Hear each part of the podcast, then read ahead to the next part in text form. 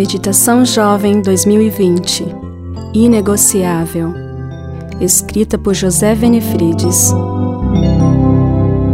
7 de outubro Cheios de alegria, que o Deus da esperança os enche de toda alegria. Romanos 15, 13 Encontramos no Novo Testamento muitas preciosidades bíblicas sobre a alegria. O Evangelho é boa nova, e boa nova sempre traz alegria. Quando Maria foi ao encontro de Isabel, Jesus trouxe alegria a João Batista ainda no ventre de sua mãe. Aos pastores no campo, o anjo anunciou: Estou lhes trazendo boas novas de grande alegria, que são para todo o povo. Os pastores não deveriam temer, porque a mensagem do anjo era boa nova, literalmente o Evangelho de Deus. Essas boas novas trariam grande alegria a todas as pessoas em todos os lugares. Os mesmos anjos que cantaram e se regozijaram na criação do mundo, no nascimento de Cristo, cantavam diante da alegria da redenção. Jesus passava nas cidades e isso provocava alegria no povo. Pense bem nisto. Cristo veio ao mundo para trazer alegria para as pessoas. A Igreja Apostólica era alegre. Por que tanta alegria?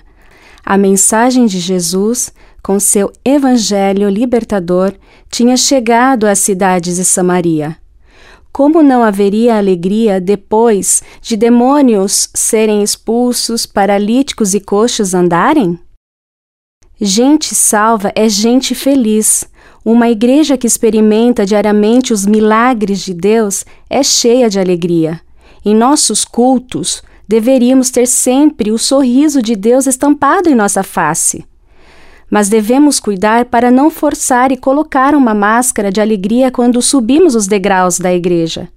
Temos que sorrir por causa da permanente alegria do Espírito. A alegria é um fruto do Espírito. O Eterno promete me encher de sua alegria. Então vou procurar, por sua graça, viver no lado mais ensolarado da vida.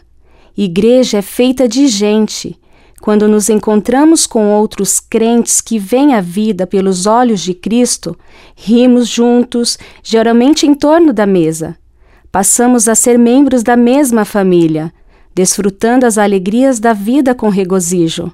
Estou animado para ver a alegria se espalhando por aí. Minha oração é que o Deus da esperança nos encha de sua alegria.